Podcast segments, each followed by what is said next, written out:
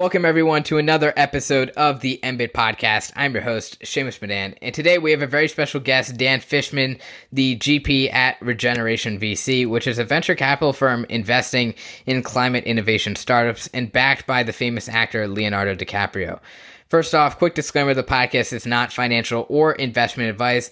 All investments are risky, especially in the private markets and public markets. So, first off, thank you, Dan, for taking the time to hop on the podcast. How are you doing today? I'm good, Shamus. Thank you very much for having me. I appreciate your time today. So let's first start off with your background and then transitioning into what got you interested in venture capital. Sure. You know, my background for 20 plus years, I've been uh, investing in building brands, mostly in the consumer space. Started out putting together uh, brand deals for the celebrity markets, hip hop worlds, everything from uh, watches and jewelry to fragrance and, and handbags. I built a brand with Nicole Richie called House of Harlow 1960. Did deals with everyone from Quincy Jones and Shaquille O'Neal to Jennifer Hudson. And, and from there, it, ju- it just gave me the supply chain marketing and distribution knowledge to be able to uh, start my own brands with partners. I put together a deal and was the first investor in a company called a, a brand called ALC with Andrea Lieberman fashion brand that grew to department stores all over the world before we sold it to private equity. Uh, I was a co-founder of a women's contemporary brand, L'Agence, which again grew and is still in department stores and boutiques all around the world. Left the apparel space and moved over into the food space and invested in and, and went on board to grow an ice cream company called Coolhaus. Uh, grew that from you know, when I got involved, it was it was a, uh, a startup brand that had food trucks, and I helped build that with uh, the founding partner Natasha. We grew that into eight thousand plus grocery stores nationwide, and uh, you know, all of those industries gave me the insight and wherewithal to to look at environmental impact with regards to brands. So I left Coolhaus in 2018 and really just started to look at founders, invest in founders, and invest into concepts and brands that had a health and wellness or environmental impact as one of the, the chief tenets of, of what was being grown. So everything from, you know, regrocery, which is a zero waste, zero plastic groceries concept here in Los Angeles, uh, Good Milk, Bev, uh, which is a canned wine, Saie, a clean cosmetics brand and just looking for founders who really thought of environmentalism not as a, as a marketing angle, but as something in the DNA of, of what they were building. From there, my partner Michael and I, who, who've known each other for, for 10 plus years, he had a family office strictly investing in the climate emergency. And the idea of us pooling our resources as, as we looked at the circular economy and saw a real need for investment within consumer powered climate innovation. That was November of 2019 uh, where we kind of sat down and started to talk about the business that we wanted to build and the fund we wanted to build. And obviously, a pandemic hit, so we had a we had a lot of kind of time to really hone our messaging and, and bring in some real strong talent into our team, both on the day to day partner and analyst side, and also on the strategic advisor investor side. So we officially came out as a fund in November of 20 did our first close at February of 21 and our final close uh, February of 22 and went public as a, a $45.4 million uh, early stage venture fund. And what made you decide to start your own venture capital firm instead of either joining another one that has similar interests in climate tech or just becoming an angel investor?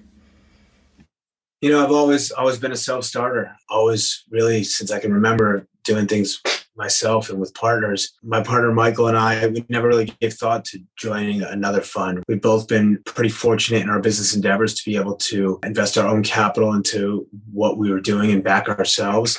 So the idea of forming our own fund and calling our own shots was very important to us. So, when you invest in climate tech companies, what are some of the things that you provide to portfolio companies that differentiates you from other venture capital firms?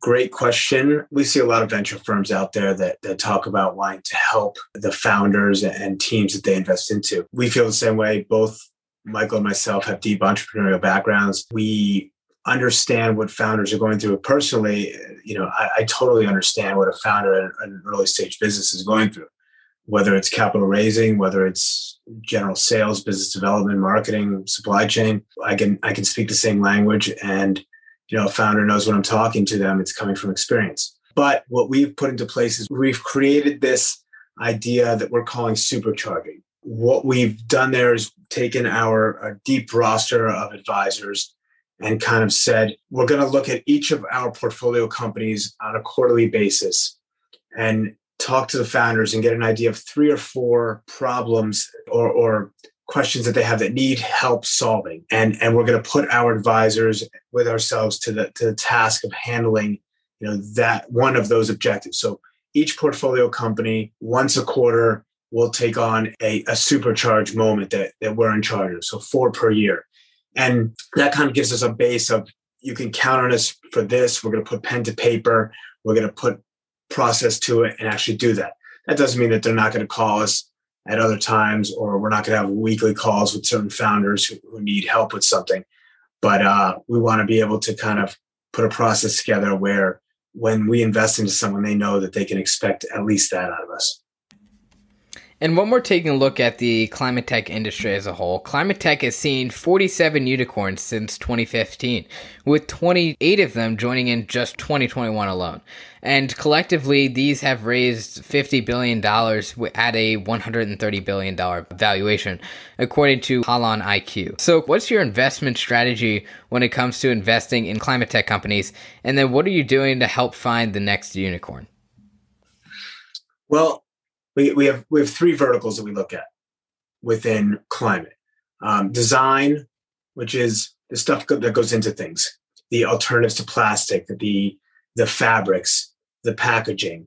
Uh, we look at use you know the brands that are using them and we look at reuse landfill avoidance waste to value marketplaces so our strategy is to really find companies that fit into those verticals, work with founders at an early at an early stage, so seed and series A, and back the founding teams that are helping this world transition to a circular economy we obviously underwrite businesses and look at the financial side of an investment as a, a, venture capital fund does but we take impact as seriously as we do financial returns. So we have a one of our partners katie hoffman and, and the vertical that she runs within regeneration.vc is, our vertical the regenerative evaluation gauge that looks at every potential investment from a standpoint of impact and and five metrics within it whether it's toxicity water uh, energy carbon or, or even the human element in these companies. We want to be able to underwrite businesses on that impact side and put forward facing notes and reports on impact.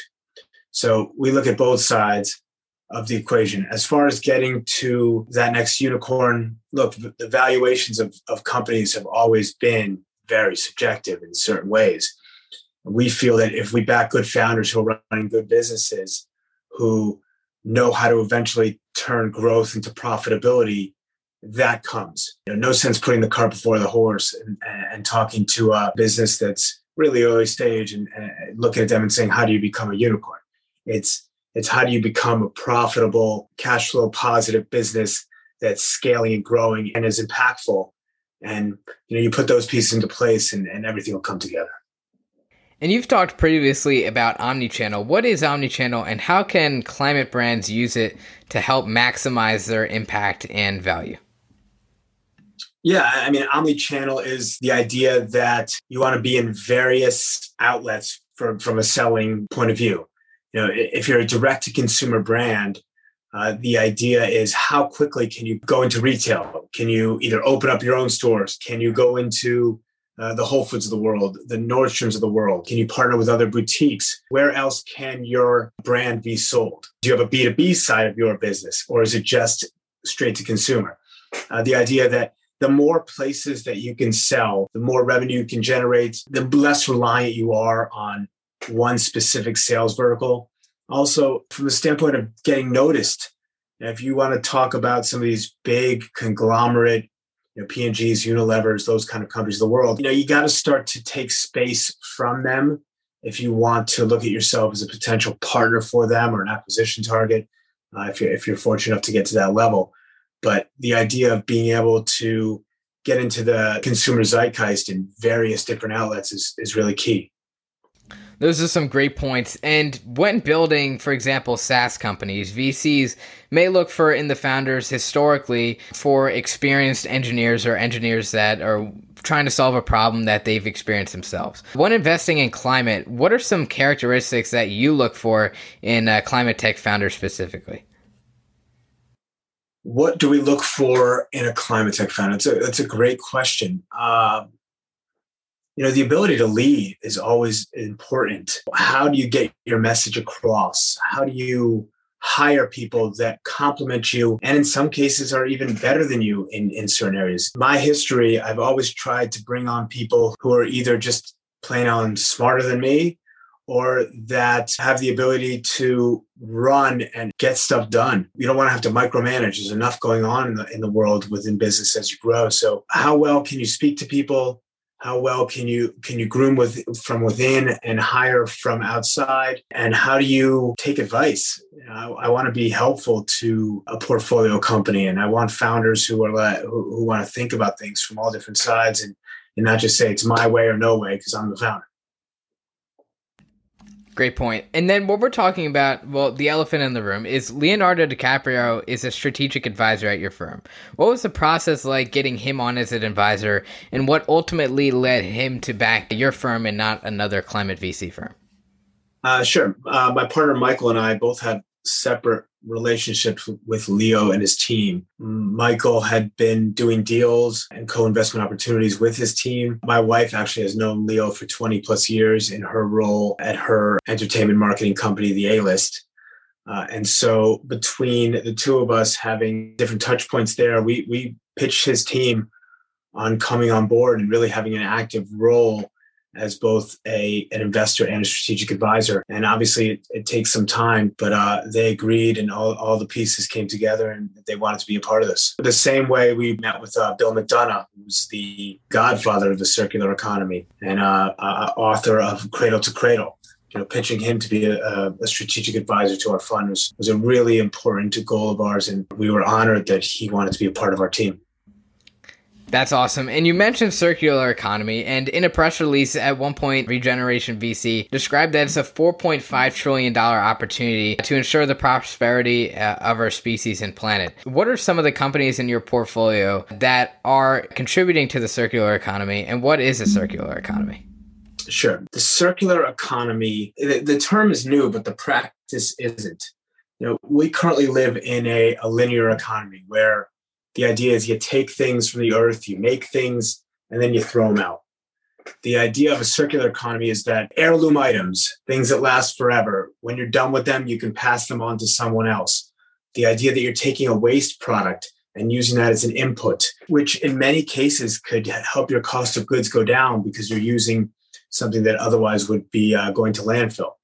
Uh, if you look at our portfolio, I could talk about Cruz Foam, Cruz Foam is a, a, packaging company out of Santa Cruz, California. What they do is they take uh, shellfish waste, chitin, being the, the, second most natural polymer on the planet. And the idea that this so this is a waste that goes to landfill, releases methane, creates greenhouse gases. And the idea of taking that and, and, creating a foam out of it that is a styrofoam replacement. Styrofoam, we know that the laws are, are showing that, that styrofoam is, a, is going to be banned in many places. And, and Foam is really stepping in as a replacement at close to cost parity. At scale, it will be cost parity. And when you're done with it, you know, if, if something comes with Cruz Foam packaging, it degrades quickly on its own. Actually, it could be used. You could put it into your garden and let uh, the natural resources just take it and, and actually use it as a feed. Clean O2. Clean O2 is tackling carbon capture from a commercial office, commercial building point of view, capturing emissions off of natural gas boilers and, and HVAC equipment and converting those emissions into carbonates, which are high value ingredients in everything from fertilizers to, to soaps. So the idea of a hotel putting a, a Clean O2 CARBiNX unit in their boiler room, using their emissions to create products that are then used in the hotel. That's super fascinating. And with Clean O2 and specifically, does that unit that captures that carbon get directly at the hotel used to make the products for the hotel? You can install it at the hotel itself or you know in many cases clean o2 has recycled carbon potash potassium carbonate this potash that is that comes out of the CARBiNX unit where they can partner and and sell it into consumer product companies to be able to use it to create a you know powered by clean o2 made with recycled carbon product and to wrap it up here, what are some of your takeaways for climate tech founders building during this economy? I mean, look, everyone's going to say the same thing manage cash, make sure that you're in a position that if you are raising capital, you're raising it from strength. In general, I've always felt that founders, they don't need to understand finance, but they need to have a good idea of what their business needs and really what it from a from a capital point of view. You, don't want to sit there and go hat in hand back to your current investors and say, oops, I ran out of money. It's, it's a tough uh, economy that we're in right now. But in these tough economies, that's when, when real change happens. I personally started a business in 2008 and we started this fund during the pandemic. There's going to be a lot of great talent out there looking to start the, have their dreams and start their businesses. So, you know, I think that founders need to really understand their, their business better than ever now. And, and if you're running your business right, then there's going to be capital that can be deployed into it. Yeah, that's a great point. I know a couple of weeks ago I was chatting with Zane Jaffer, who's uh, the founder of Vungle. And Vungle was, if you've ever visited either in a game and you're playing a mobile game or on a website and a video pops up saying to skip this and continue, that's what Vungle did. So he founded that and he created that. So his company almost went bankrupt because they weren't keeping an eye on their finances. They were lucky. They were almost a few weeks away from bankruptcy when his friend told him about their finances and he was able to connect the two and really take a look into the finances and realize there was something going wrong. Once he did that, he saved the company from bankruptcy. It ended up getting acquired by Blackstone for $780 million. But if that never happened, it would have been gone and nothing would have continued. Wow, that's an incredible story. Yeah, it's super fascinating. All right, everyone, that wraps it up for today's episode. If you enjoyed the podcast, make sure to drop a five star review down below. And thank you, Dan, for taking the time to hop on the podcast today. It was a pleasure. Thank you, Shamus. It was really a pleasure being here. Take care. Appreciate it.